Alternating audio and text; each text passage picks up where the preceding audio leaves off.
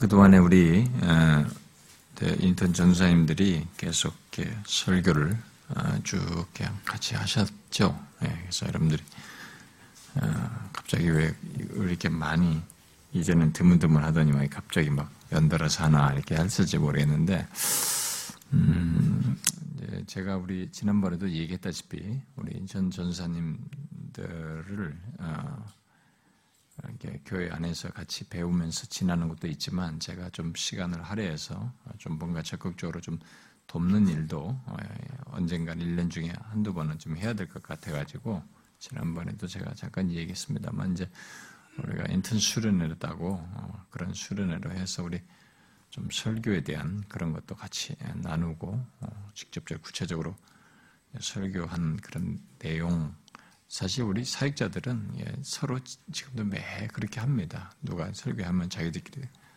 서로들 이렇게 sharing을 해주거든요. 음, 그런데 어, 좀 구체적으로 내용과 그 모든 것들을 이렇게 제가 2박 3일 동안 어, 계속 설교 듣고 나누고 그런 일들을 별로 별도로 하려고 어, 준비를 하게 한 것입니다. 그래서 다다음 주에 우리가 가거든요. 음, 근데 방학에 방학 동안에 가야 되기 때문에 음, 그래서 어, 그때 다시 설교 듣고 또 원고를 가지고 어, 제가 직접적으로 이렇게 같이 좀 돕고 나누는 그런 시간을 일종의 인턴 설교 사역자들의 설교를 위한 어떤 수련회가 되는 것이죠.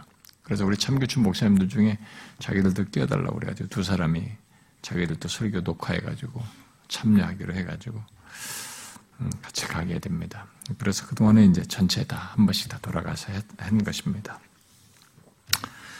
그래서 그 우리 뭐, 어, 전사님들이 1년에 어, 자기 부서에서도 하지만 우리 전체 어른들 앞에서도 1년에 두번 정도는 아마 하게 되리라고 믿습니다.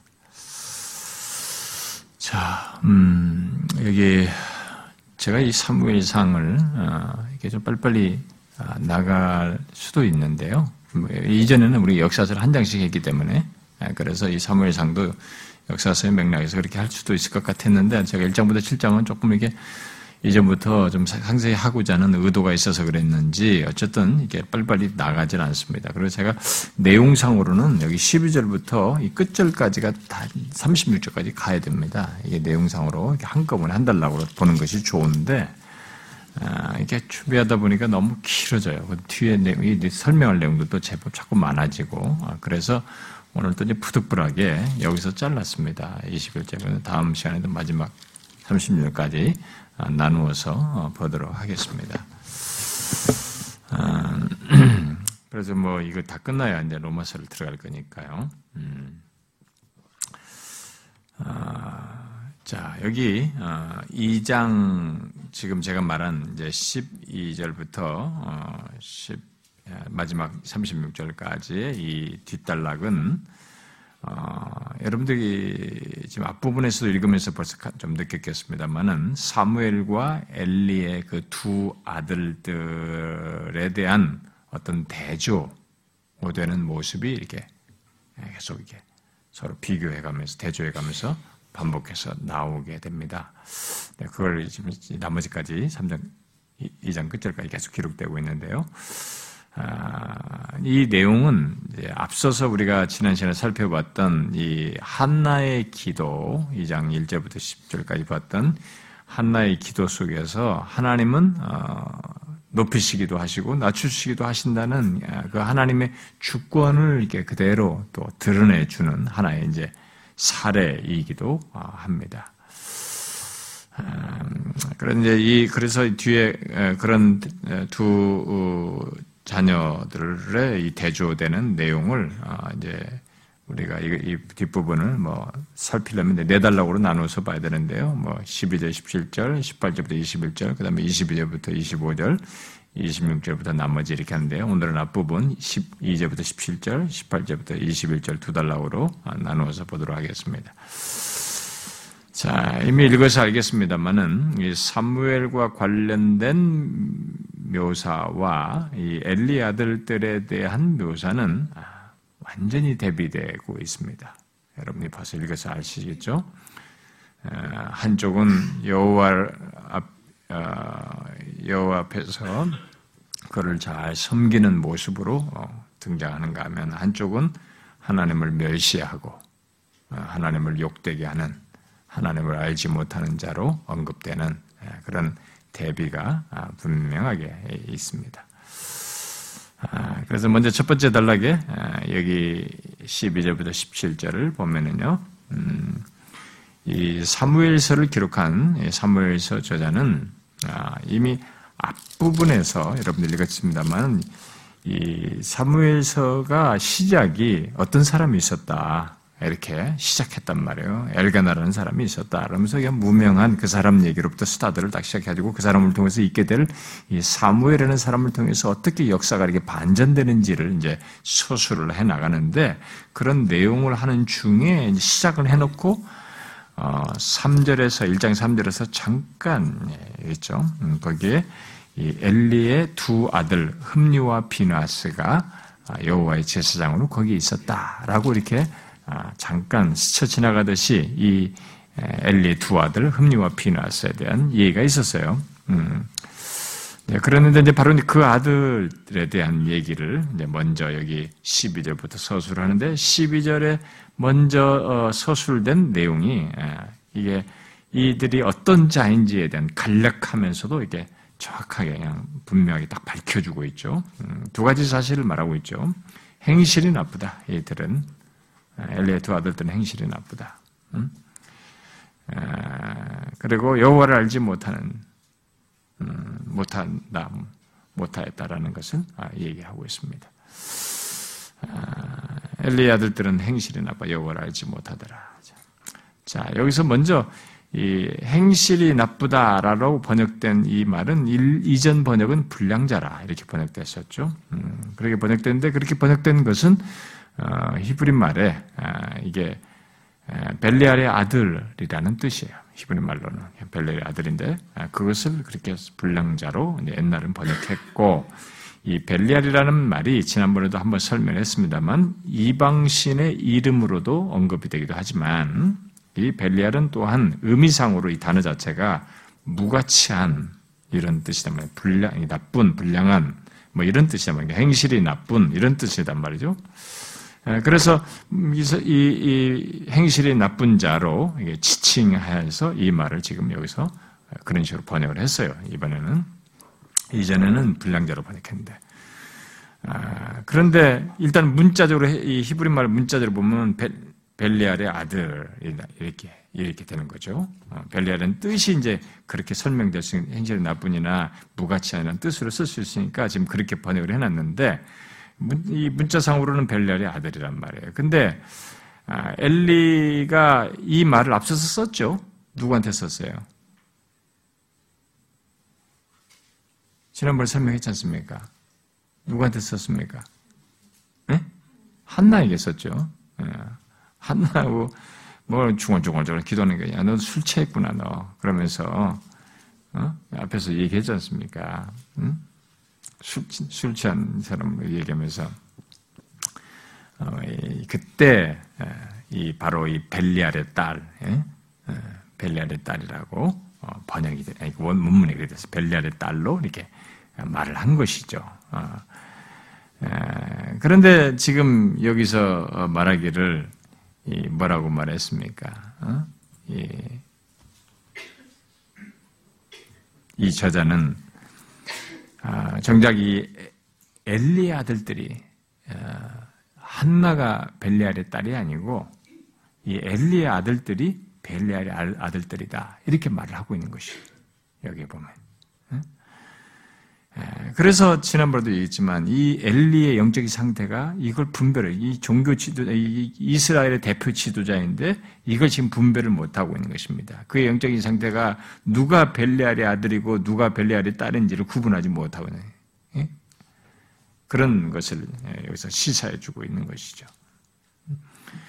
이스라엘 지도자로서 그렇게 분별을 못할 정도로 무능한 상태에 있다는 것을 아, 우리에게 말을 해주고 있습니다.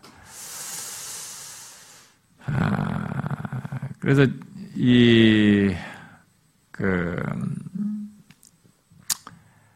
그, 우리는 여기서 어, 앞에서도 제가 이 이제 이 두 대조가 계속 나오게 되는데 여기 엘리 아들들과 이 사무엘의 한나의 아들로서 계속 나오게 되는데 아, 이, 내용을 사실 이게 자녀 교육 차원에서 어, 제가 이 네 번에 대해서 네 번에 걸쳐 설교를 했어요. 옛날에 음, 사무엘과 엘리의 두 아들들이 나와서 네 번에 설교를 했는데 한번 여러분들이 그때 설교를 한번 들어보셔도 좋습니다. 이 내용과 병행해서 음, 그걸 좀 아, 유익하리라고 저는 믿습니다. 그리고 이제 이 사무엘의 2장, 3장 이런 내용은 사실 우리가 이제 자녀를 키운다 가정 안에서 이런 양육 차원에서도 우리가 참 주목해서 좀 어, 들어야 할 이렇게 부정적인 케이스를 가지고도 긍정적으로 우리에게 전하고자 하는 메시지를 담고 있어서 아주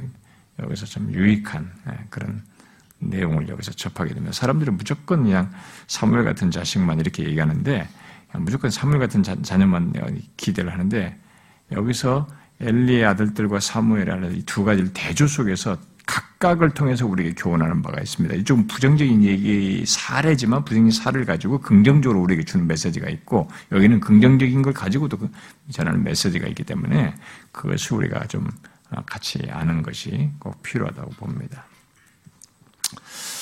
자, 그런데 이제 이 엘리의 아들들, 음, 엘리의 아들들은 여기서 어, 첫 앞에는 행실이 나쁘다, 불량자로 이렇게 얘기해서 벨리알의 아들로 이렇게 설명된 것으로 이 얘기인데 두 번째로 지금 이 엘리 아들들에 대한 기술이 뭐냐면 여호와를 알지 못했다 이렇게 기록하고 있습니다. 자, 여호와를 섬기는 제사장의 아들들이에요. 이 지금 두 아들이 여호와를 섬기는 제사장의 아들들. 아, 니 결국은 제사장들이죠. 이들이 제사장들이지 않습니까? 근데 제사장들이 앞에 1장 3절에 제사장들이라고 했잖아요. 어? 비나스, 홈리아 비나스가 여호와의 제사장으로 거기에 있었더라. 그죠? 제사장의 아들들이지인데 실제로 또 제사장들이란 말이에요. 그런데 이런 제사장들이 여호와를 알지 못했다 이렇게 기록하고 있습니다. 아, 제가 그 그, 엘리 아들들을 설교할 때도 그것을 상당히 강조했는데, 음, 이건 우리가 여기서 한번 생각해 봐야 됩니다. 어떻게 이럴 수 있을까? 제사장들인데 여호와를 알지 못했다. 이걸 어떻게 우리가 이해를 해야 되겠나? 아, 이런 것이 있을 수 있다는 것을 우리가 성경에서 분명히 보게 됩니다. 음, 여러분들 호세아 선지자도 이스라엘 백성들이 너희가 여호와를 알지 못한다라고 했죠. 음. 여호와는 지식이 없다고 얘기했습니다. 근데 이 특별히 이렇게 지사장인데도 이럴 수 있다라는 것을 지금 여기서 얘기하고 있습니다. 그러면 일단 이들이 여호와를 알지 못했다라는 것은 이들이 하나님에 관한 어떤 지식은 있단 말이에요. 제사를 어떻게 지내고 하나님이란 분이 어떤 분이고 이거 다 지식이 다 머리 있다는 건 분명히 하거든요. 그러니까 하나님에 관한 어떤 지식이 있, 긴 한데 하지만 이들은 분명히 그분에 대한 어떤 인격적인 알미 없다는 거거든요. 어? 친밀한 알미 없다는 거죠. 어? 예, 그런 것이 없다는 것을 시사합니다. 예, 그러다 보니까 이제 여호와를 무시하는 일이 예, 예, 뒤에서 멸시하는 일이 이들에게 가능했던 것입니다. 여러분 하나님을 아는 자는 하나님을 멸시할 수가 없습니다. 여러분 나중에 이, 이 사람도 이 사람에 대한 내용이 뒤에 가서 17절에 가서 이 사람에 대한 내용이다 이 여호와의 제사를 멸시했다 그러지 않습니까? 이게 하나님을 멸시하고 하나님을 예배하는 것을 멸시한다는 것은 하나님을 모르기 때문에 가능한 것입니다. 그래서 지금도 똑같은 현실이 존재해요. 누가 하나님을 멸시한다, 하나님을 무시한다, 하나님을 예배하는 것을 멸시한다는 것은 그가 하나님을 지식으로만 알고 있다는 것입니다. 그가 아는 하나님은 실제성이 떨어진다는 거죠. 성경에 게시된 그대로가 아니라는 것을 말해주는 겁니다. 다른 이유를 찾을 수가 없어요. 다른 이유를 찾을 수가 없습니다. 그래서 오늘날 우리들의 신앙, 교회당에 있는 사람들의 이 신앙적인 이런 모습에서 우리는 여기 지금 엘리 아들들 같이 이 제사장임에도 불구하고 이들이 여호를 알지 못하는 같은 이런 모습을 가지고 종교적 행위를 유지하면서 자신의 어떤 자리를 가지고 있는 사람이 있을 수 있다라는 것을 얼마든지 생각할 수 있습니다. 여기 지금 알지 못한다 할 때 알다라는 이 동사가 우리가 뭐 그런 설명을 많이 했지 않습니까? 근데 이 단어가 이 사무엘상 안에서 뒤에 한번 나오는데 어디서 뒤에 어디서 나오냐 한 케이스가 나오는데 어디서 나오냐면은 예, 나발이 예, 나발이 그 그 이 다윗의 이 그 종들이 예, 찾아갔을 때 얘기예요. 어? 예, 다윗의 종들이 나발에게 찾아가서 뭐 먹을 것은 뭐 이렇게 얘기했는데 예, 나발이 다윗의 종들에게 다윗이라는 사람이 다 들어서 알거든요. 왜냐하면 그 와이프가 확 무릎을 꿇었기 때문에 그러니까 다 알고 했기 때문에 다윗에 대해서 다 장황하게 이게 하기 때문에 모를 리가 없어요. 이게 다윗에 대해서는 다 알고 있었습니다. 사울 사울에 의해서 주변에 다 그런 것이 있었기 때문에 정보도 다 그런 거 있으면 고발해라 했기 때문에 모를 리가 없어요. 다 알고 있었습니다. 다윗에 대해서는 알고 있었지만 이 사람이 그런 거죠. 다윗을 무시하기 위해서 알지 못하는 자다. 내가 그를 알지 못하다. 이렇게 한 겁니다. 그러니까 아, 알면서 무시한 거죠. 어, 예, 그, 그때 이, 이 알지 못하는 자로 그때 거기서도 이 단어를 거기서 썼단 말이에요. 그러니까 이 사람은 다윗이라는 사람은 지식은 있지만 그분 그에 대한 뭐 어떤 친밀한 관계나 이런 것은 아는 게 없어요. 그러니까 노골적으로 무시하는 거죠. 음? 음, 결국 그런 것을 여기서 같이 얘기하는 겁니다. 그러니까 인격적인 암 속에서 어떤 생각과 행실을 같이 하지 않는 상태를 알지 못하는 것으로 얘기를 하는 거예요, 여기서는. 어? 그러니까 어떤 사람과의 친밀한 암 속에서, 친밀한 암 속에서, 어, 인격적인 암 속에서 그가 가지고 있는 생각과 행실을 같이 하는 것. 그게 이제 아는 것인데 그런 것이 없어요. 지금 그런 것이 없는 상태를 지금 알지 못하는 것으로 얘기를 하고 있어요. 그런 차원에서 오늘날도 하나님을 알지 못하는 자들은 얼마든지 예배당에 있을 수 있죠. 뭐 적지 않을 거라고 저는 생각이 듭니다.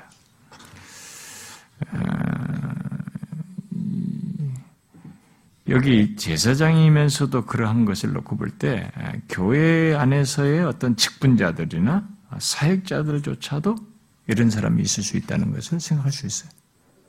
얼마든지 가능한 일입니다. 그러니까 우리가 직분이라고 하는 것이라든가 어떤 이런 직책만 가지고 그것으로 하나님을 안다라고 생각하기는 참 어려워요. 오늘날 같은 시대에는 음, 오늘날 같은 시대는 이, 어, 직분이나 이런 것으로 사람들을 이렇게 착각을 불러일으키게 하거든요. 오늘의 교회가. 예, 어정쩡한데도 그냥 교회에 조금 열심히 나오면 직분과 직책을 딱 줘버리기 때문에 그런 것으로 자기 자신들이 하나님을 안다라고 자꾸 생각을 해요. 예, 그런 것이 있으니까 내가 성가대를 하니까 무엇을 봉사를 하니까 내가 하나님을 안다라고 생각해요. 근데 여기 이 중차대한 직책을 갖고 있거든요. 제사장직이에요. 제사장이에요. 국가를 대표하는 나라를 다루는 이 민족을 대표하는 그런 제사장이에요. 그런데도 이 사람이 여호와를 알지 못하다. 그래서 우리가 이런 맥락에서 보면 우리들의 직분이나 직책이나 무슨 뭐 내가 세례를 받았다거나 뭘 했거나 이런 외적인 교회 안에서 가지고 있는 자격 조건으로 말하는 이런 것으로 내가 그것이 있으니까 여호와를 안다라고 이렇게 단정지어서는 안 되는 것입니다. 아, 그래서 오늘날에 이 교회는 음, 예, 이 대중적 교회들이 예, 제일 위험한 것 중에 하나가 뭐냐면 이렇게 여호와를 알지 못하는 이런 사람들을 양산할 가능성이 높아요. 이 대형 교회들은 그것을 케어할 수 있는 영향력이 확실히 떨어집니다. 음. 그, 특히 이렇게 교회 안에서 어떤 직책과 직분을 가지고도 그럴 수 있다는 것을 오늘 본문에서 말을 해준 거죠. 그래서 여기 2장에서 흠리와 비누아스에 대한 이런 명칭의 변화를 이렇게 잠깐 지켜보면 아, 재밌습니다. 우리가 앞에 서 아까 말했다시피 1장 3절에서는 엘리의 아들들이라고 해놓고 음, 여호와의 제사장 어, 뭐 정말 정 이렇게 최, 고로 그 사람에 대한 설명을 정확하게 했어요. 제사장이란 직에 대한 딱 수식어를 여호와로 딱 붙여가지고 엘리 아들들이라고 하면서도 여호와의 제사장으로 이렇게 딱 소개를 했습니다. 그런데 여기 지금 와가지고 이제 2장 12절에 와서 그에 대한 그 다음에 기술이 뭡니까? 여기는 그냥 엘리 아들들 이렇게 말해요. 그리고 13절에서는 그 제사장들 여호와가 빠졌어요. 그 제사장들 이렇게 나왔어요. 그런데 17절에 가보면 음? 이들을 갖다가 뭘로 묘사했어요? 이 소년들 그랬습니다. 그리고 뒤에 그들이라고 말했는데 그들이라고 하는 것은 우리가 지금 의역한 것이고 히브리 말대로 원문대로 번역하면 그 사람들이에요. 그러니까 이 소년들 그 사람들이에요. 응? 그러니까 변화가 보세요. 이들에 대한 호칭이 변화가 보세요. 결국 제사장에서 이 소년과 그 사람들로 바뀌었어요. 여호와의 제사장에서 시작해가지고 소년과 그 사람을 여러분 사람을 그렇게 호칭으로 쉽게 바뀌는 게 아니에요. 그렇게 바꿀 수 없는 거니까 이 기수, 기, 기록자가 뭔가 지금 내용 전개 속에서 시사하고 있는 거죠. 누가 어떻게 감히 그렇게 했으면 여호와의 제사장이라고 했는데 그렇게 어떻게 바꿀 수 있습니까? 그게 아니잖아요, 지금.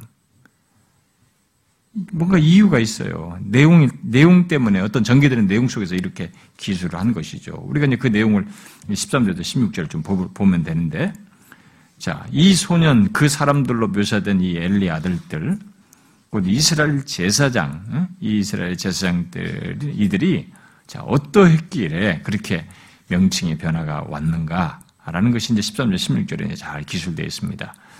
자, 13절에 그들이 백성들에게 행하는 관습이 있었다라고 말하고 합니다. 이 제사장들의 관습이라고 하는 게 뭐예요? 관습? 아, 여기 관습이라고 이렇게 말을 한 것은 이들의 행동이 일시적이거나 이례적이지가 않다라는 거죠. 그러니까 습관적이고 지속적이었다는 것이에요. 이들의 어떤 행동이. 근데 어떤 행동이었냐? 어떻게 행하는 것이 그렇게 관습이었냐? 어떤 일에 있어서 아, 바로 이게 어떤 사람이 제사를 드리는 사람이 희생 제사를 드리고 어, 고기를 이제 예, 삶을 때이 어, 제사장의 사환이 세살 그 갈고리를 가지고 와가지고 이게 막 찔러가지고 넣어서 어, 넣어가지고 이 갈고리에 그냥 탁 걸러지는 것은 그 중에서도 특별히 이제 봐서 걸 보면서 보면서 걸렀을 것이기 때문에 그렇게 가지고 예, 그 중에서 좋은 거죠. 음? 음, 율법에 따라서 하는 것이 아니라 아, 이렇게 그 중에서 좋아 보이는 것을 이렇게 딱 집어가지고 제사장 목적으로 어, 가져가는 그런 관습, 그런 습관을 그런 식으로 행동을 계속했다라는 것을 말해주고 있습니다. 게다가 또 15절 말씀대로 보면은 기름을 태워서 희생제사를 드리기도 전에 이것은 율법을 어기는 거예요. 먼저 기름을 제거해가지고 태우고 해야 되는데 기름을 먼저 하나님 앞에 드려야 되는데 기름을 태워서 희생제사를 드리기도 전에 이들은 희생제사 근데 그 말은 결국 정기적으로 희생제사가 진행되기도 전에 이런 악행을 행했다고 하는 것을 시사해 주는 것입니다. 음? 이런 일들을 이곳에 온 모든 사람들에게, 이스라엘 모든 사람들에게서 다 똑같이 행했던 것이죠. 예. 예. 이런 내용에 대해서, 어, 그, 이제 16절에서, 이게 16절을 이게 말하는 이 제사자가, 제사자가 말을 하는 거죠. 16절에 말하는 거죠. 먼저 기름을 태운 후에 하나님 율법대로 태운 후에 네 마음이 원하는 대로 가지라 하면 그가 말하기를 뭐래요? 아니라 지금 내게 내라. 지금 바로 내라. 그렇지 않으면 내가 억지로 빼앗겠다. 이렇게 하면서 협박을 했던 것이죠. 아, 그러니까 이 제사장에 드릴, 드릴 날 것을 요구하면서 지금 15절에 보니까 어? 제사장에게 구워드릴 고기를 내라. 삶은 건 질렸다, 이제. 삶은 거 맨날 말해요. 삶은 거. 삶은 고기를 원치 않고 날 것으로 이렇게 구워서 드리게 날 것을 내라. 뭐 이렇게 하면서 안 주면 억지로 빼앗겠다는 협박을 했습니다. 아, 이런 사실은 이 엘리와 그 엘리 아들들이 이 제사를 집례하는 제사장이 아니라 예, 어떤 자들이라는 겁니까? 제사를 집례하고 하나님을 하나님께로 바르게 서도록 하고 이 모든 것을 통해서 하나님께로 향하게 하는 그런 제사장이 아니라 하나님의 것을 갈취해가는 착취자죠. 음, 재물을 탐내는 탐욕자인 것입니다. 그래서 이 17절에 나오는 것이요. 이 소년들은 죄가 여호와 앞에서 심히 크다. 그들이 그 사람들이 여호와의 제사를 멸시하이다. 그래서 그 소년들, 그 사람들로 말을 한 것입니다. 자, 그들은 음, 재물의 기름을 먼저 드려야 하는 율법, 이 레위기에서 분명히 말하죠. 레위기 3장에서 말한 거죠. 어, 그것을 지금 범하고 있는 것입니다. 이들은 자신들에게 준 특권이거든요. 이 제사장들에게 이렇게 해서 그들에게 어떤 몫을 갖게 하고 이렇게 했던 것이에요. 제사에 왔을 때 이거 하나님께서 이들에게 준 특권이에요. 음? 이것은 누가 건드리지 못해요. 하나님께서 주신 이 제사장들에게 준 고유한 특권입니다. 아, 그걸 누가 시비 걸 것도 없어요. 마땅히 그렇게 해야 돼요. 하나님이 말씀으로 정하신 것이기 때문에 그걸 가지고 시비를 걸면은 그 거는 사람이 죄가 되는 거예요. 당연히 해야 되는 거죠. 이런 특권을 가져서. 근데 이 특권이 예, 지금 여기서 어떻게 변질됐는지 예, 보십시오. 어떻게 됐습니까? 완전히 탐욕이죠. 음, 자신의 특권을 탐욕의 도구로 삼고 있습니다.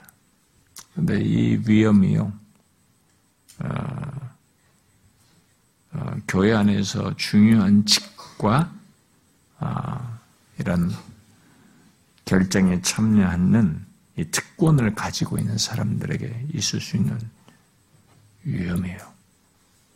저 같은 목사를 위시해서 교회에서 어떤 것을 특별히 재정 같은 것을 결정할 수 있는 그런 자리와 특, 위치, 직책, 특권을 가진 사람들에게 아주 위험해질 수 있는 거예요.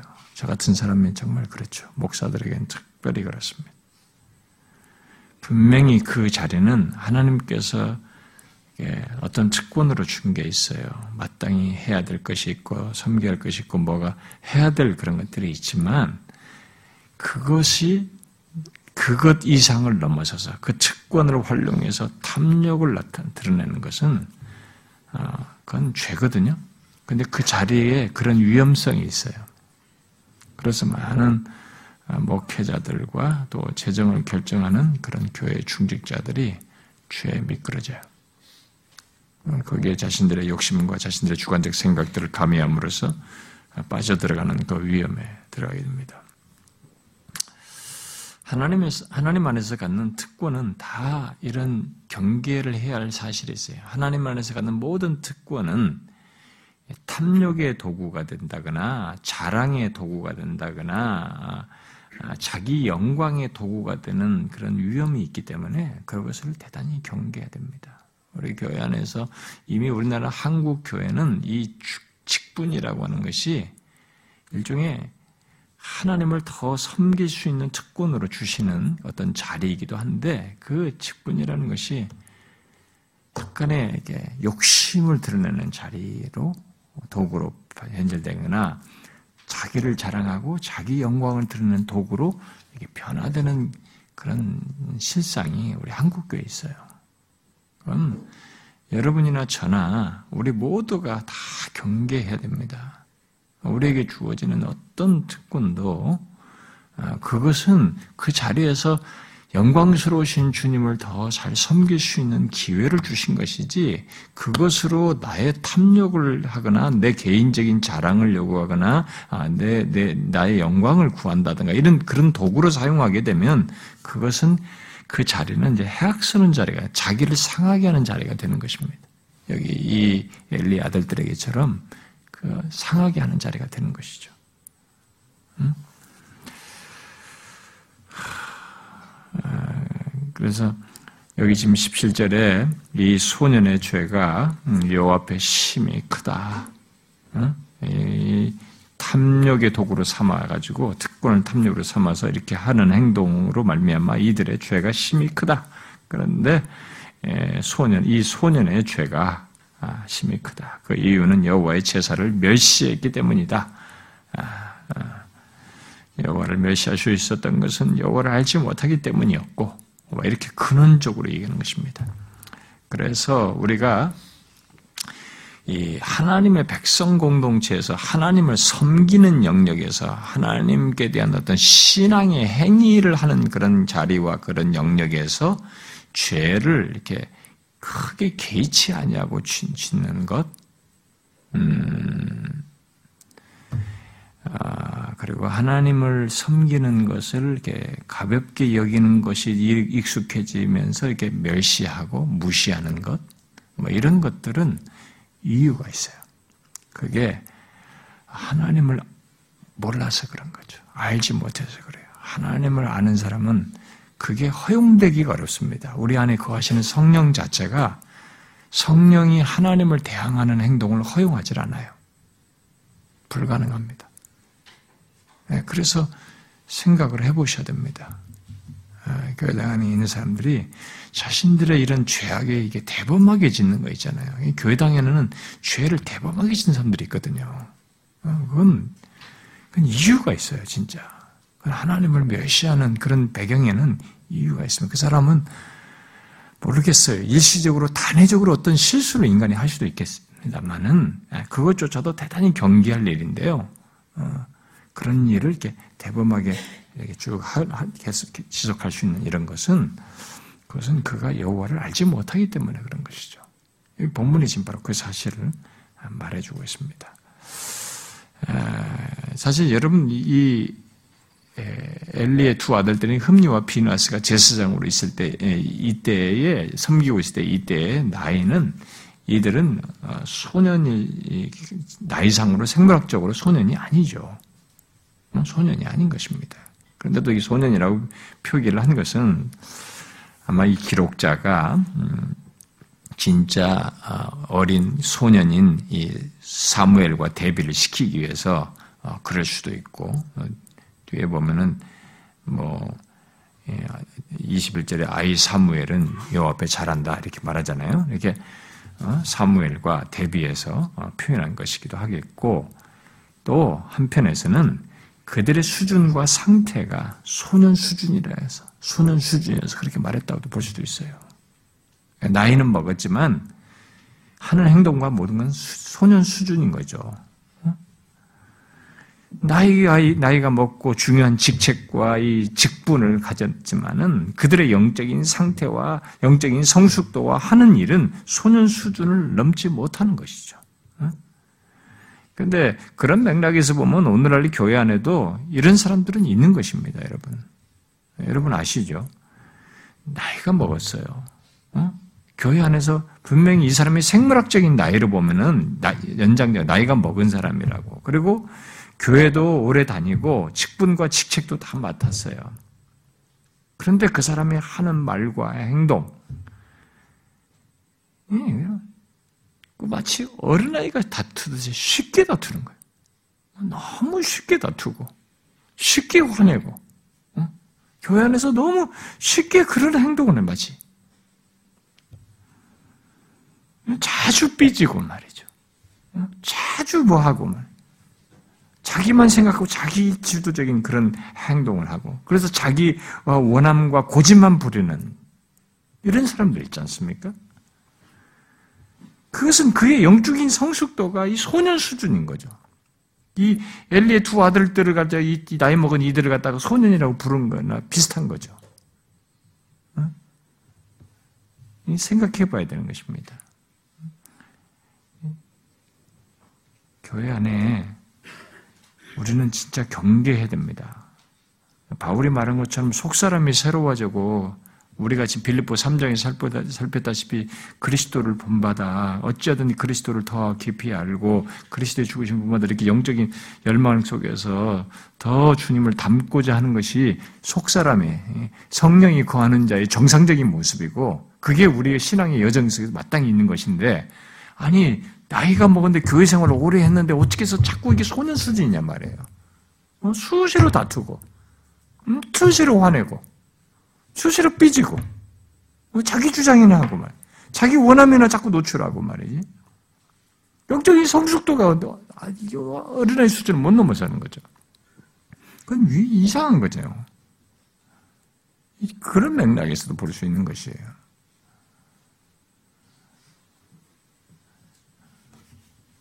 여러분, 우리가 나이가 먹어가면서 어, 정말로 그것을 경계해야 됩니다. 근데 저는 아, 나이가 먹어가면서 제가 항상 이 얘기지만은 우리가 성화에 대해서 배웠다시피 끝없이 자기 부인을 하면서 주님을 닮아가는 이 소극적인 것, 적극적인 것을 양면을 같이 가져야 돼요. 같이 가지 않으면은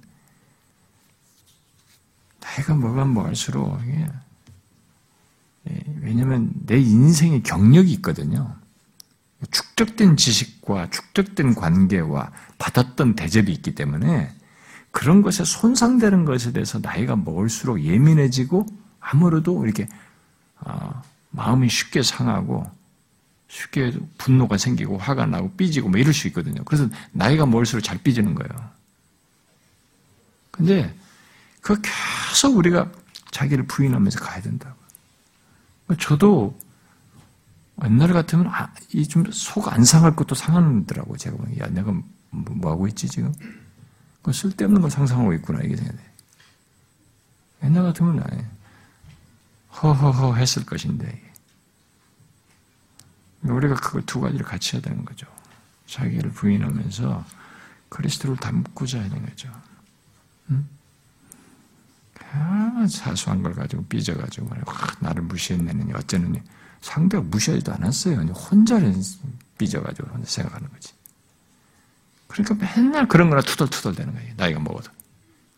앞으로 언제까지 그럴 거예요, 주님 앞에 갈 때까지, 나이가 먹으면서까지. 이 소년이다, 이제. 소년이다. 영적인 성숙하지 못한, 이제 나이 먹은 이, 흠리와 비나신단 말이 소년 취급하듯이, 소년으로 말하듯이 그 수준인 거죠. 오히려 거꾸로입니다. 21절에서도 아이 사무엘은 여호와 앞에서 자란다고 그랬죠? 나중에 살피겠지만 26절에서도 뭐예요? 사무엘이 점점 자라매 여호와와 사람에게 은총을 더욱 받더라. 이렇게 자라야 되는 거예요. 신자는요. 정상적으로 하나님과 관계를 가진 사람은 생물학적으로도 나이가 먹어가면서도 이렇게 성숙해가면서 자라는 것만큼 이것은 예수님도 그러셨잖아요. 그런 것만큼 여호와와 사람에게서 은총을 받을 정도로 성숙을 같이 해나가야 된다고요. 몸은 자라는데 영적인 성숙도는 여전한 것. 정신은 성숙한 나이 먹었는데 영적인 상태는 어린아이 같은 것. 그것은 바르지 않은 것입니다.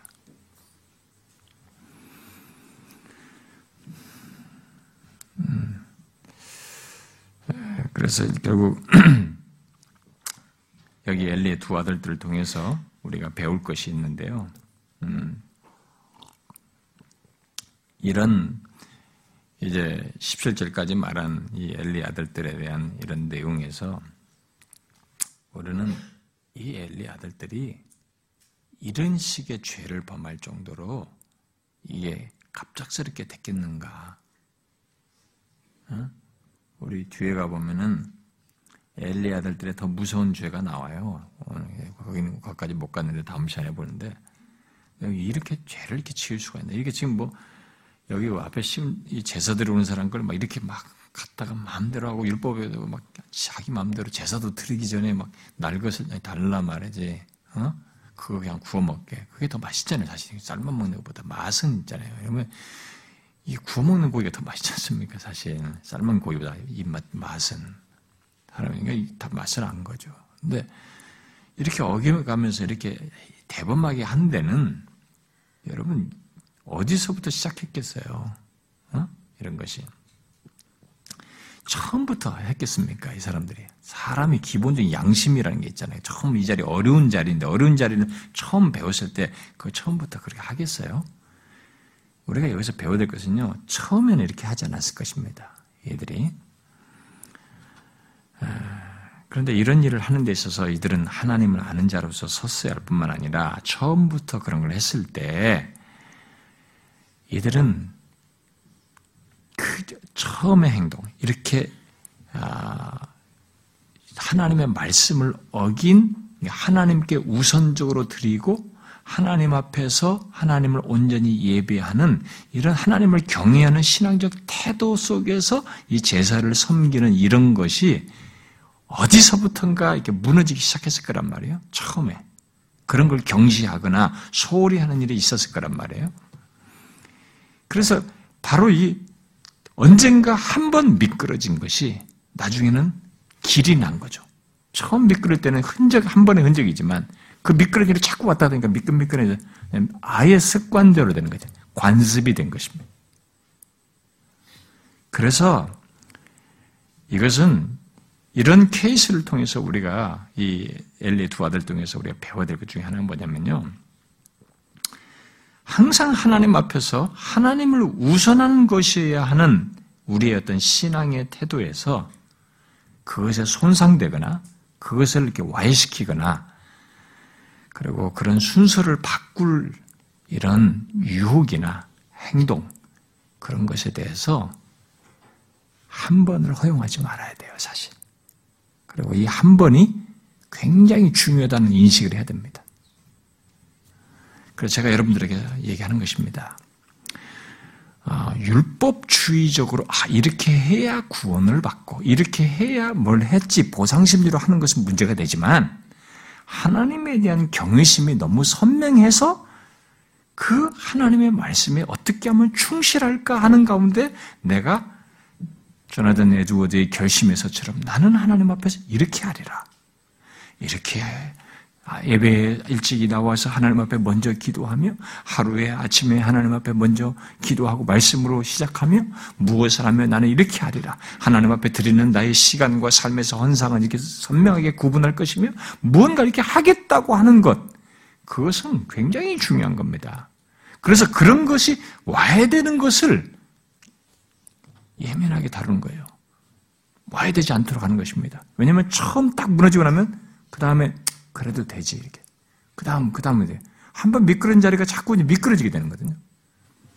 그래서 저도 보면서 하지만 예배 시간도 이렇게 예배한다라는 것에 대한 경계, 경성함이 있어가지고 항상 예배에 다 미리 나와서 하나님 앞에 서겠다. 하나님을 인식하고 예배를 나오겠다라고 하면서 일찍부터 나와가지고 기도하면서 참여하는 것이 습관이 된 사람은 그러면서 그런 것이 와야 되는 것을 대단히 경계하는 사람들은 그 사람들은 그 한 번을 대단히 심각하게 생각해요. 아, 아 내가 이랬다, 또 이랬다. 그래가지고 그것을 경성합니다. 근데 그런 것을 이렇게 딱 한 번 딱 빠뜨려 보잖아요. 그런 걸 좀 뒤로 뒤로 좀 느슨하게 해보잖아요. 그럼 진짜 느슨해져요. 그 다음, 그 다음 더 느슨해집니다. 그래서 사람이 이게 와야 되는 거죠. 어떤 것을 행하는데 대범해지는 거예요. 저는 교회에서 공동체에서 영혼들을 섬기면서 어떤 사람이 갈수록 영적으로 예민해진 사람도 있지만 어떤 사람은 갈수록 둔해, 둔탁해져서 조금씩 마음이 멀어진 사람도 보여요. 그게 일시적으로 그런 현상이 생길 수도 있겠습니다만 어쨌든 일시적으로라도 그런 것이 보여요. 왜 그럴까요? 그는 하나씩 하나씩 용인하는 것이죠. 용인하는 것입니다. 여러분 어렸을 때 나는 뭐 그런 거 한 적이 없습니다만 우리 내 친구들은 어렸을 때 황금알하고 동전 얼마 딱 주는데 이거 엄마가 한 단위 양념거든요. 우리 주일학교 때 보면 어렸을 때 친구들한테도 엄마들이 막할때 황금 똑바로 하나요. 근데 근데 이놈이 두 개 중에 하나를 갖다 사 먹는 거예요. 근데 이놈이 나중에 두 개 다 사 먹는다고. 그거 한 번이 탁 무너지는 거죠. 근데 거기서 끝나는 줄 아십니까? 헌금에 대한 경계성이 딱 무너져요. 그럴 수 있다고 생각합니다. 커서도. 얼마든지 현실만 힘들면 내가 스톱시켜버릴 수 있는 거죠. 내가 힘든데 뭐. 하나님의 것이라는 구분? 하나님이 주셨다는 인식? 이게 안 생겨요. 이미 그런 걸 자기가 무너뜨려 버렸기 때문에. 사람이라는 게, 이, 우리는 여볼 때, 아이, 죽일 놈이네, 이것들. 이렇게 하면 안 되는 거예요. 이게 어디서 출발했겠습니까? 여기 첫 번째 1절, 3절에 뭐라 그랬어요? 엘리 아들들은 여호와의 제사장이라고 그랬잖아요. 여호와의 제사장으로 딱 구분되어 있었다고 그렇게 하는 사람이었단 말이에요. 이게 보세요. 언젠가부터 무너진 것입니다. 한 번, 두 번이 무너진 것이죠. 한 번, 두 번 이렇게 오는 것이에요. 관습이 되는 것이죠. 그래서 죄는 꼭 뚝을 무너뜨리는 것 같아요. 그것을 하나님 앞에서 그렇게 됐을 때, 아, 이거 아니다. 하나님 앞에 돌이키는 회개, 자각하여서 하나님 앞에 이것을 돌이켜서 바로잡는 이런 회개의 돌이킴이 없으면 그것은 그 다음으로 진도가 나가요. 그래서 관습이 되는 것입니다. 무너져요. 제가 말하는 이런 차원에서 여러분들이 하나님을 향한 신앙의 행위나 모든 영역이 다 비교해 보세요. 여러분들이 헌상을 하는 것이든 하나님을 예배하는 것이든 뭐 시간을 지키든 뭐 봉사하는 것이든 잘 보세요. 예배 시간 늦어버릇 하는 사람도 늦어버린다고요. 그거 뭐, 저 문 앞에 우리 딱 close 할 때, 그거 몇 분 못 지키나요? 그 제가 사회 볼 때마다 듣는 사람만 늦어요. 주로. 좀 일찍 오면 안 되나요? 항상 시간이 30분 전이 오는 시간 딱 정해버리는 이렇게 하면 되잖아요. 그걸 못 지키는 거야. 아예 출발부터 인식, 좀 늦게 가도 괜찮다. 뭐 설교만 들으면 된다. 무슨 소리예요? 무슨 예배가 설교입니까? 앞에 하나님 찬양부터 하나님에 대한 인식 속에서 하는 것인데 안 되는 것이 우리가 오늘의 그런 사람들이 한둘입니까? 근데 여러분 그거 우습게 합니까? 잘 보세요. 거기서 끝나지 않습니다. 어떤 식으로든 하나님을 향한 신앙 행위들이 자꾸 자꾸 물어나게 돼 있어요. 그리고 하나님께서 기뻐하지 않는 것들을 자기는 괜찮다고 여기면서 용인하는 일이 하나씩 생겨납니다. 그것이 어디서까지 전달된 줄 알아요? 자식이 가르쳐주고 다른 사람들에게도 말할 때도 그렇게는 예수 믿어도 돼. 그 정도는 괜찮아. 이렇게 말하는 전파자로 바뀝니다. 남들에게까지 영향력을 미치는 사람으로 발전한다 이 말입니다. 그건 아니죠. 우리는 여기서 이 사람을 통해서 배워야 됩니다. 한 번, 두 번을 가볍게 여기지 말아야 돼요. 그리고 혹 그런 일이 자격이 있으면 회개하여서 하나님께 대한 신앙의 잘못된 관습으로 발전하지 않도록 바로잡아야 됩니다. 어, 그 사람이 정상적인 신자예요. 그 다음에 두 번째 단락으로 보면, 이제 여기는 대주되는 사무엘과 그 가정에 대한 얘기로 어, 이어져서 나옵니다. 여기 아이 사무엘은 그런 환경 속에서 이렇게 엘리의 아들들이 이렇게 타락한 모습을 드러내고 그런 식으로 하나님을 제사를 모독하고 하나님을 멸시하는 그런 환경과 분위기 속에서 자라나고 있어요. 여러분, 그런 데서 자라나는 게 쉬운 게 아니에요. 사람은요, 잘못된 거 보고 자라는 게 사실은 무서워요. 잘못된 거 보고 자라는 사람은 그걸 자연스럽게 또 더 드러내거든요. 거기서 보존된다는 것은 정말로 어렵습니다. 쉽지 않아요. 그런데 이 아이 사무엘에게 놀라운 일이 있습니다. 어떻게 이런 일이 가능한가 질문을 해야 하는 이런 일이 있는데요.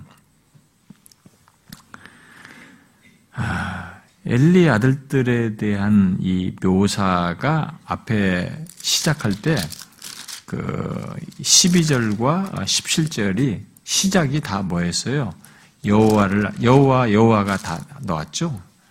12절에서 여호와를 알지 못하였다. 17절에 여호와 제사를 멸시하고 여호와 앞에서 죄가 심히 컸다.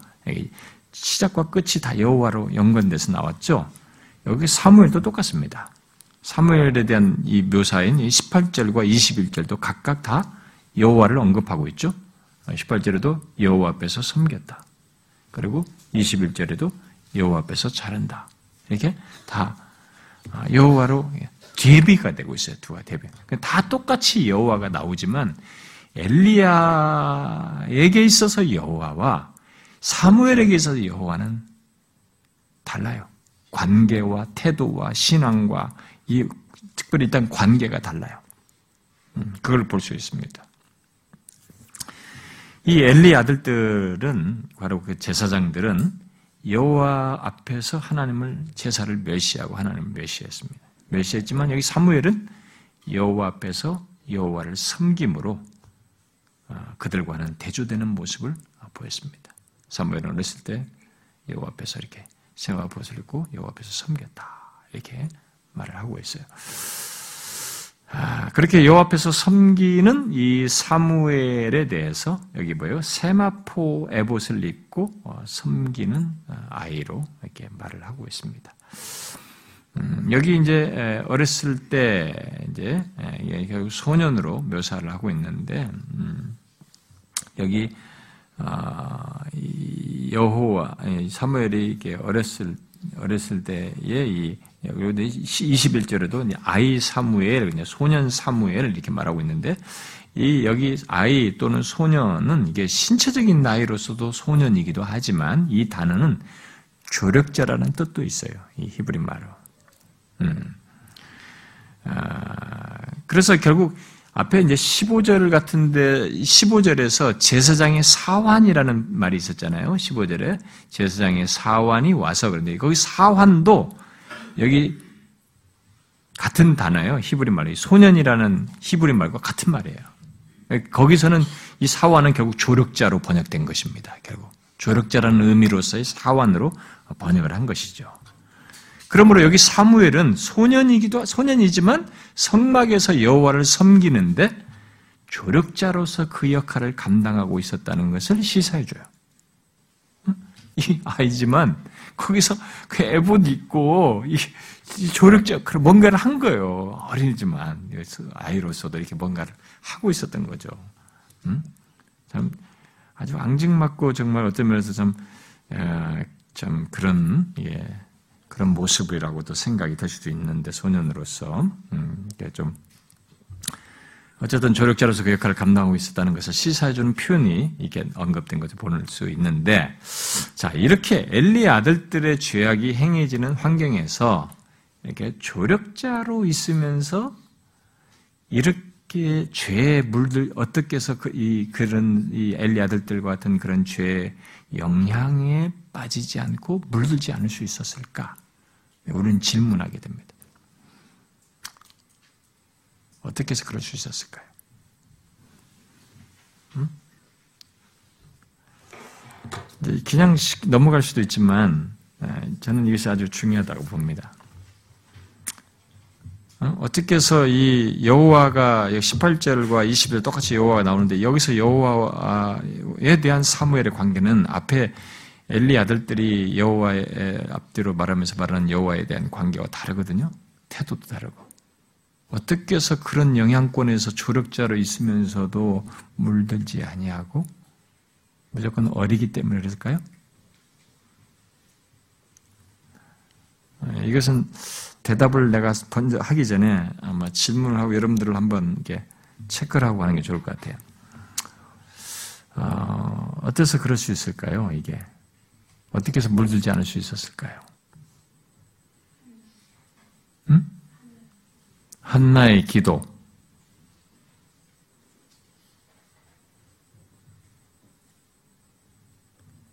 뭐, 그 일면 그 내용이 내포되겠죠. 또, 응? 여호와를 알았기 때문에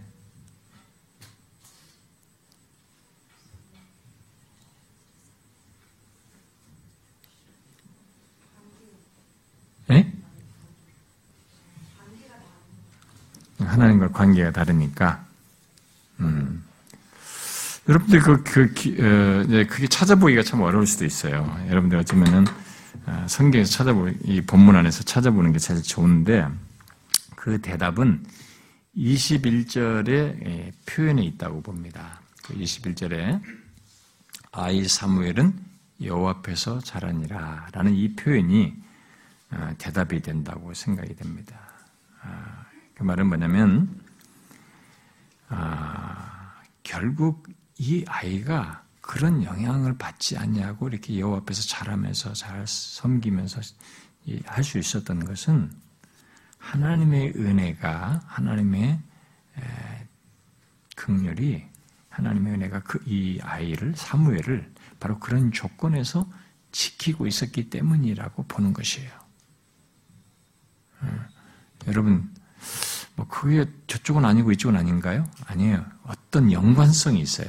더 복잡한 것이 섞여 있습니다. 여러분들이 말한 것과 다 같이 여기서 생각해야 되는데, 자 먼저 잠깐 설명을 하면 여기 여호와 앞에서 자라니라라는 21절의 여호와 앞에서는 정확한 번역을 하면 여호와 앞에서가 아니에요. 우리가 아,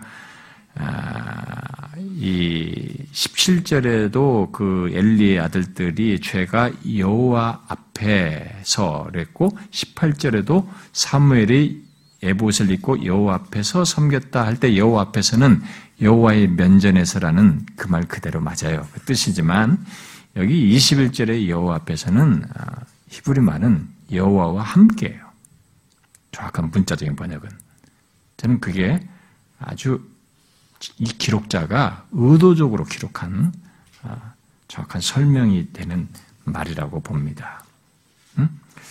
뭐예요? 그 말은 결국 이 사무엘의 성장 과정에 여호와께서 함께하여 동행하셨다는 것을 구분해서 말해주고 있는 것이죠. 이것이 이 아이가 거기에 물들지 않을 수 있었던 가장 결정적인 이유라고 보는 것입니다. 하나님께서 이 아이와 함께하여 동행하셨던 것이죠. 그가 그런 죄악된 환경 속에서 물들지 않고 자랄 수 있었던 최고의 결정적인 이유인 것입니다. 그런데 그런 놀라운 은혜에 연결점이 있어요. 아까 여러분들이 아까 얘기한 것 중에 하나입니다. 바로 이런 은혜는 그의 어머니의 기도에 대한 응답이었다는 사실입니다. 분명히 하나님의 은혜로 이런 일이 있게 된 것인데 이 은혜는 그 어머니 한나의 기도의 응답이었어요. 어.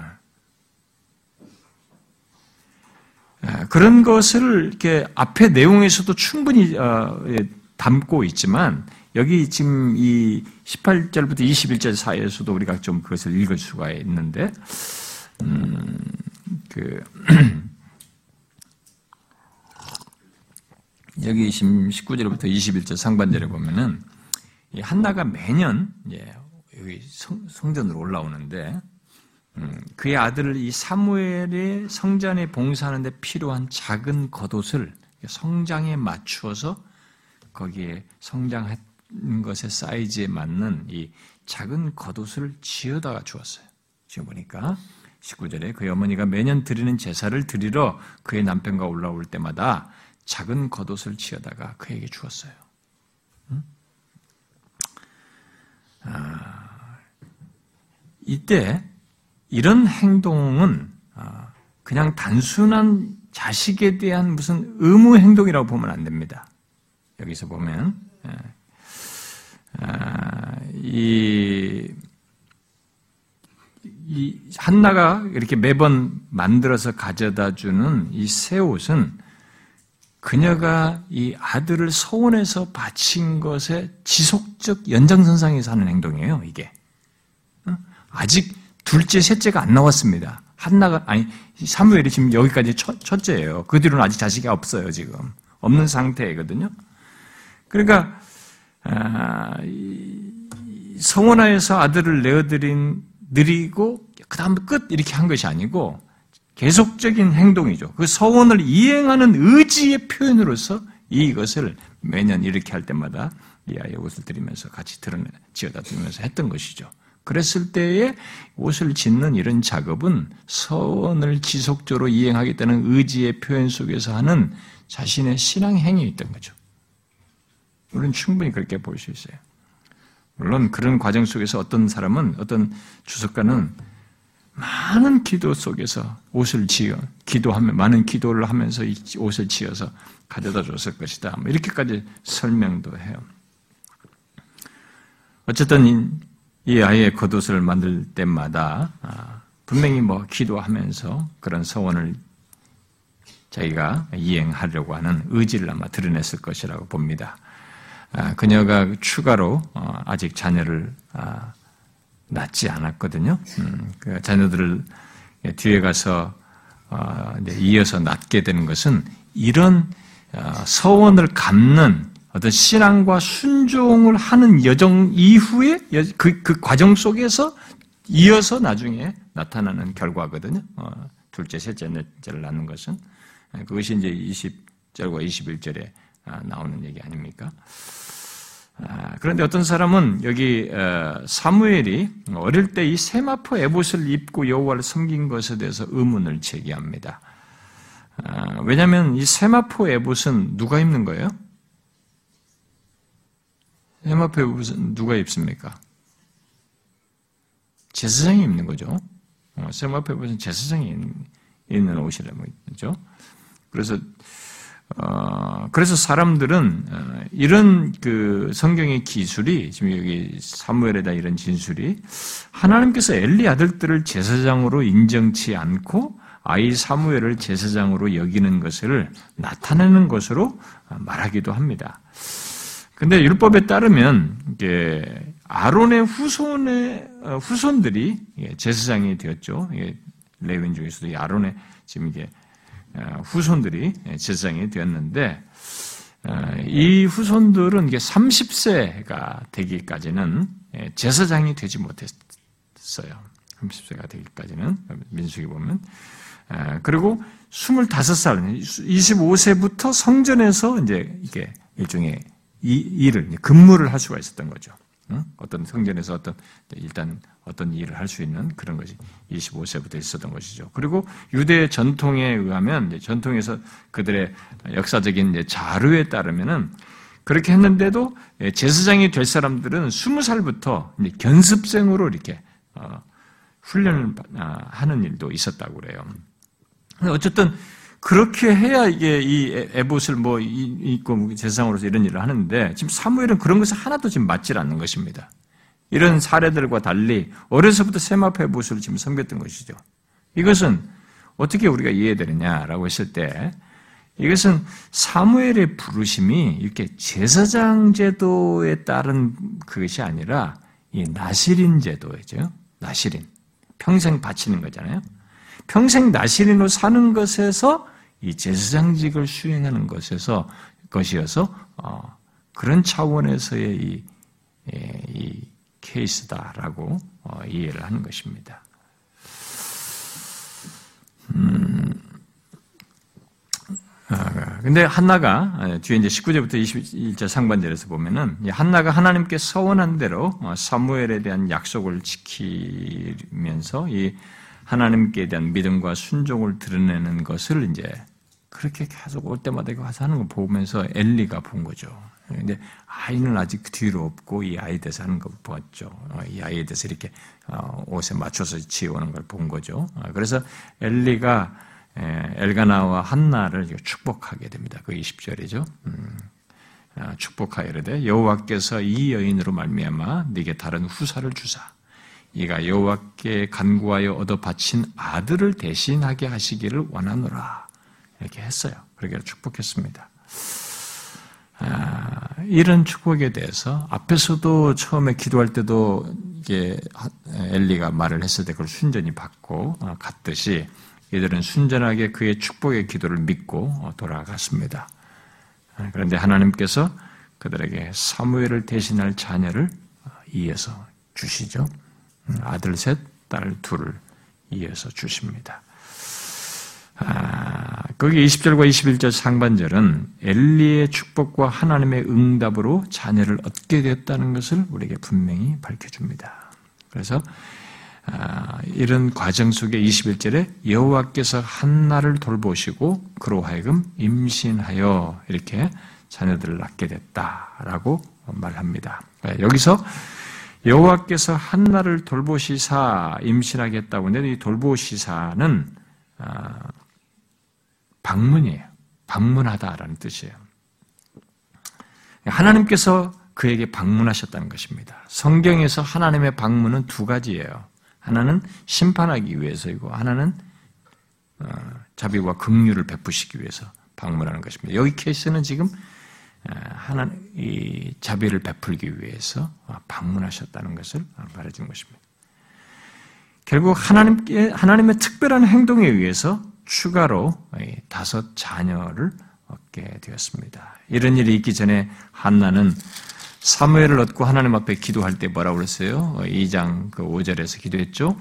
음, 어, 전에 임신하지 못하던 자는 일곱을 낳았고 이렇게 말했습니다. 여기 일곱은 많은 수, 어? 만수로서 얘기를 한 거니까 아, 그렇게 말을 했는데 아, 자기가 그렇게 그때는 한나밖 아니 사무엘밖에 없었어요. 그런 얘기를 했었죠. 그, 그 말이 그 길은 아, 기도가 자신에게 현실로 성취되었습니다. 그래서 많은 수, 아이, 아이가 많이 낳는 것이 그때 당시 축복이었단 말이죠. 그래서 다섯을 낳았어요. 실제로 하나님의 주권적인 행동에 의해서 많은 자녀를 이어서 얻게 됐습니다.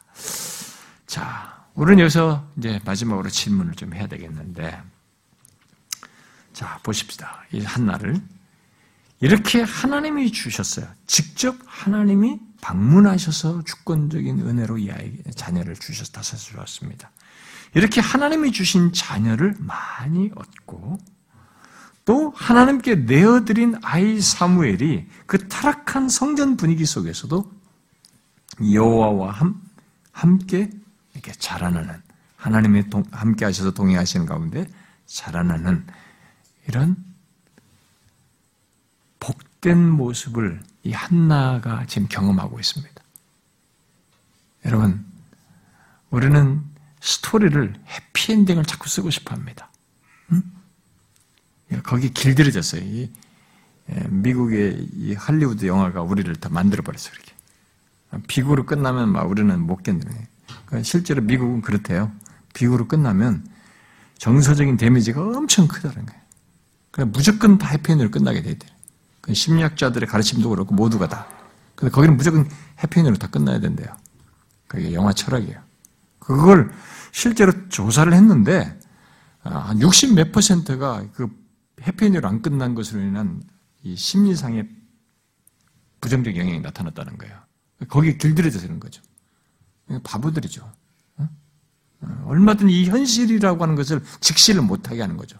현실은 얼마든 부정, 불행스럽고 힘들고 어려운 것도 다 있어요. 그러니까 반드시 해피엔딩 아니란 말이에요. 이 세상 사람의 삶이라는 것은. 근데 예수를 믿는서 예수 때문에 그렇게 된 것도 아니고, 그냥 예수도 모르는데 이 세상 사람 무조건 다 해피엔딩이란 말이에요. 그러니까 잘못된 걸 가르치고 있는 거죠, 거기서는. 그래서 우리는 이제 그런 것을 길들여서 해피엔딩이 당연히 해피엔딩이라고 그러는데, 여러분 잘 생각, 우리 현실을 놓고 한번 생각해 보세요. 우리가 사는 세상이 현실이 녹록한 것이 아니지 않습니까? 무조건 내가 원한다고 해피엔딩 되는 게 아니잖아요. 현실적으로는. 어떤 사람은 예수를 믿으면서도 바울처럼 감옥에 갇혀 있어요. 어, 그건 해피엔딩 아니겠네요? 현실적으로 보면. 이렇게 현실적으로 복되다고 하는 것을 확 가시적으로 보는 이것은 우리가 볼 때 굉장히 놀라운 것입니다.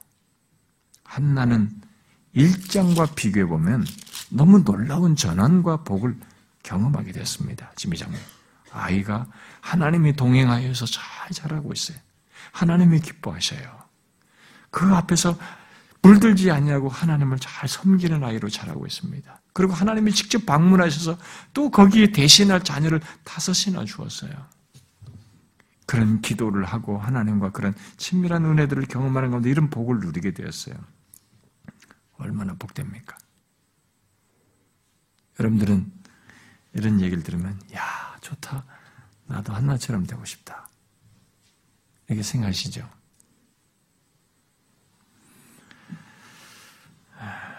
여기서 우리가 배워야 할 것은 하나님의 주권적인 은혜입니다. 여러분, 내가 이런 것들에 대해서 좌지우지 될 수 있다라고 생각하면 안 됩니다.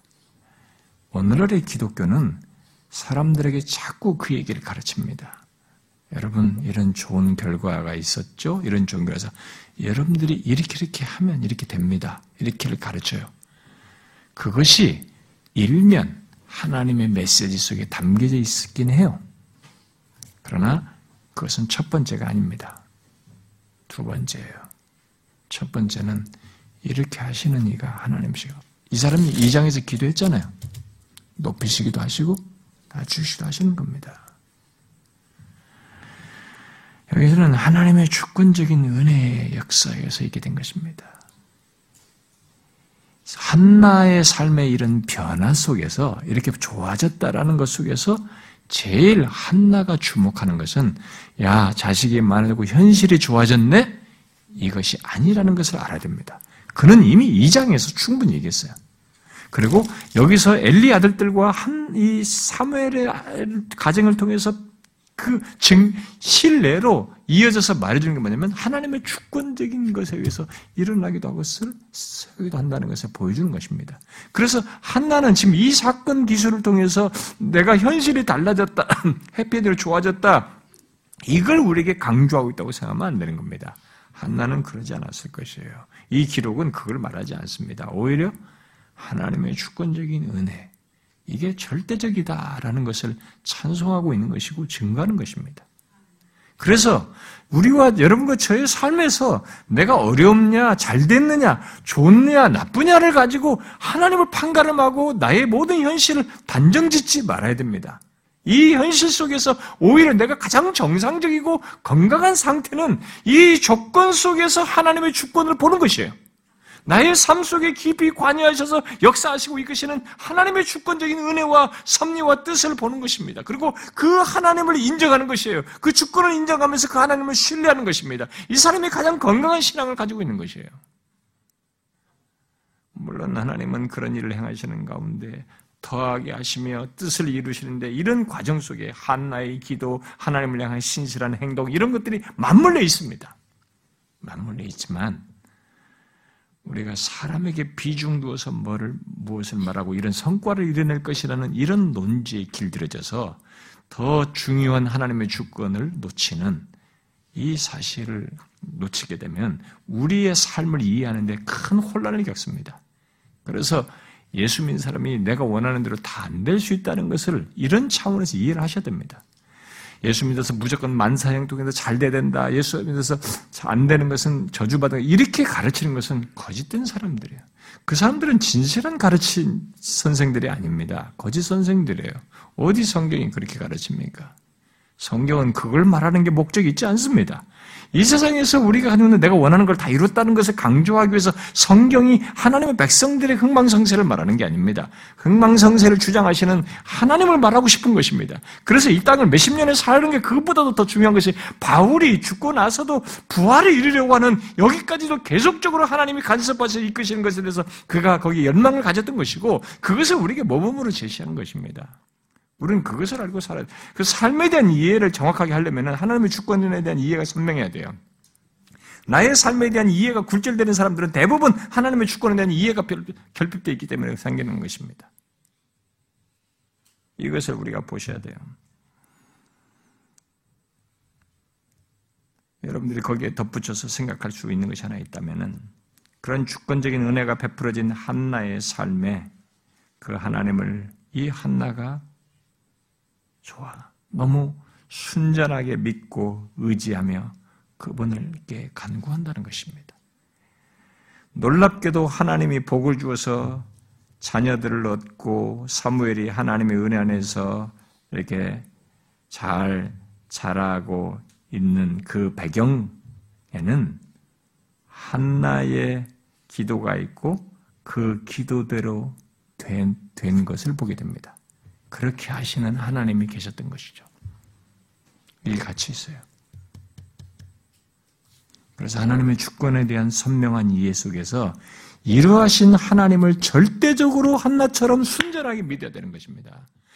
이 하나님을 자신의 삶에서 최고의 가치를 두고 내가 절망스럽습니다. 여기서 쏟아놓고 바랄 것은 하나님밖에 없습니다. 그리고 이 하나님에 대한 이해 속에서 그 하나님을 전적으로 신뢰하고 의지하는 것이에요. 그러면서 내가 이렇게 간구하고 찬송한 바가 그대로 이루어지며 그것을 이루실 리가 하나님이시라는 걸 믿는 것입니다. 놀랍도록 주권자 하나님이 모든 것의 키를 갖고 있음에도 불구하고 이 한나가 그 주권자 하나님을 믿고 의지한 간구가 그대로 응답되었습니다. 그 기도들이 다 됐어요.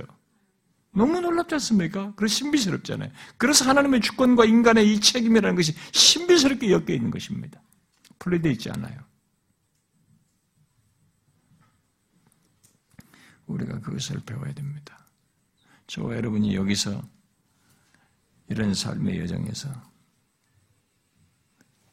어, 사무엘 한나의 가정을 배워야 되고 반대로 엘리의 아들들 같은 그 부정적인 것을 우리는 교훈으로 삼아서 경성해야 됩니다. 한 번, 두 번 무너짐이 관습이 되어서 저렇게 심히 약할 수 있구나 하는 것을 생각하고 경성해야 됩니다. 자, 기도합시다.